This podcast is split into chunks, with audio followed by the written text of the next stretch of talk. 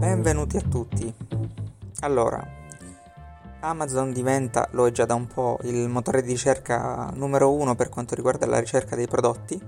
E Google che fa? Google si reinventa Google Shopping.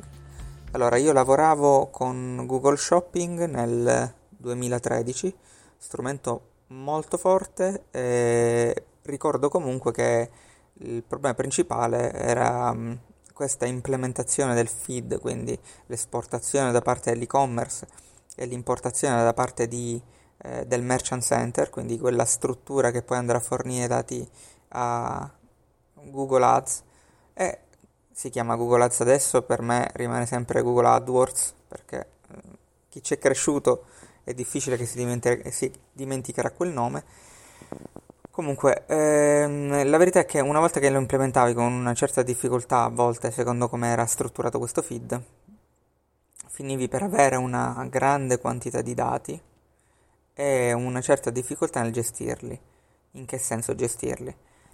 Era difficile, comunque bisognava mh, lavorarci un po' per creare delle liste, delle categorie, se vogliamo, di prodotti.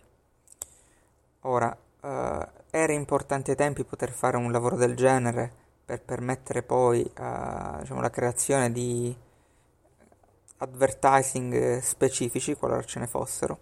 Ai tempi mi ricordo che diciamo, non c'era tutta questa scelta, potevi implementarli, to, punto. Diciamo, potevi poi scegliere o non scegliere. Al massimo poi diciamo, il gioco eh, negli anni è diventato quello di porre i prodotti in promozione e quant'altro. A riguardo una piccola nota molto particolare eh, relativa al fatto di inserire dei prodotti che abbiano dei prezzi differenti, diciamo dei prezzi discordanti tra ehm, il sito, l'e-commerce, o comunque diciamo quale sia la piattaforma dove li abbiamo inseriti per, per prima, e in realtà il prezzo che noi diamo a Google Shopping. La modifica che potremmo effettivamente diciamo, generare con un qualsiasi script per modificare tutti i prezzi di un tot o manualmente. Ora, Google si accorge del cambio, cioè Google si accorge e potrebbe in un modo o nell'altro, diciamo, modificare o non accettare, più che modificare, non accettare il, il prezzo per una questione di discordanza, come se fosse un tentativo di rincaro non voluto per l'utente e, mm, e togliere il, il, dal feed quel prodotto, quindi si perderebbe un prodotto caricato anche in maniera diciamo tra virgolette corretta, ma si perderebbe comunque. Quindi Google fa dei check. Ma torniamo un attimo a quello che era l'argomento principale.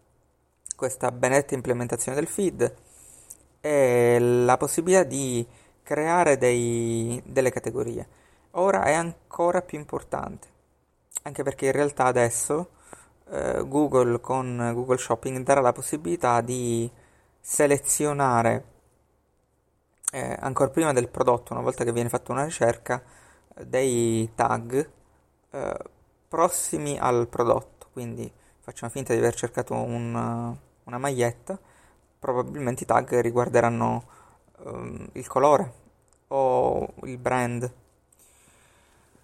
Cosa cambia questo per noi? Cambia che la gestione più oculata di categorie o comunque di sezioni del, del feed potrebbe aiutarci a creare una sorta, diciamo dei compartimenti, un po' come se fossero effettivamente gli scaffali di un negozio, per aiutare il cliente, per aiutarci a essere più visibili e a inserire a questo punto eh, i prodotti con, diciamo, pensandoli anche con dei tag che non sono quelli diciamo che normalmente eh, avremmo messo probabilmente non facendo nessuno studio. Quindi si tornerà al osserva e modifica questa volta osservando quello che è il feedback che ci dà Google Shopping quindi la possibilità di vedere questi tag e di creare noi a questo punto dei feed mh, mm, più mh, mm, mi viene a dire più in trend, perché effettivamente quello che cercheremo di fare è avere più idea, eh, un'idea più precisa su quello che c'è da fare su Google Shopping, che molto spesso viene considerato un canale come tanti altri, ma non è così, tanto che, e con questo chiudo, però è veramente interessante. se potete cercatelo perché potrebbe fare la differenza nel vostro, per i vostri clienti o in realtà se voi siete, diciamo, se mi sta ascoltando l'imprenditore di turno, per l'imprenditore in questo caso, che i rapporti di forza tra brand all'interno di Google Shopping non sono quelli degli altri mercati, ossia i brand al momento hanno una visibilità simile ai prodotti che in realtà non sono in brand. E questo cambia molto il modo di fare pubblicità, il modo in realtà di, di spendere per il brand. Una cosa molto importante. Ci sono dei studi, ci sono tanti studi a riguardo. Potete cercarli. L'ultimo, uno dei migliori, l'avevo letto su Search Engine Land, che vi consiglio comunque di seguire. E basta, direi che per oggi va bene. E, beh, che dire. Una buona una buona lezione, ma non con me, in realtà con quelli che sono i nuovi strumenti di Google Shopping e alla prossima.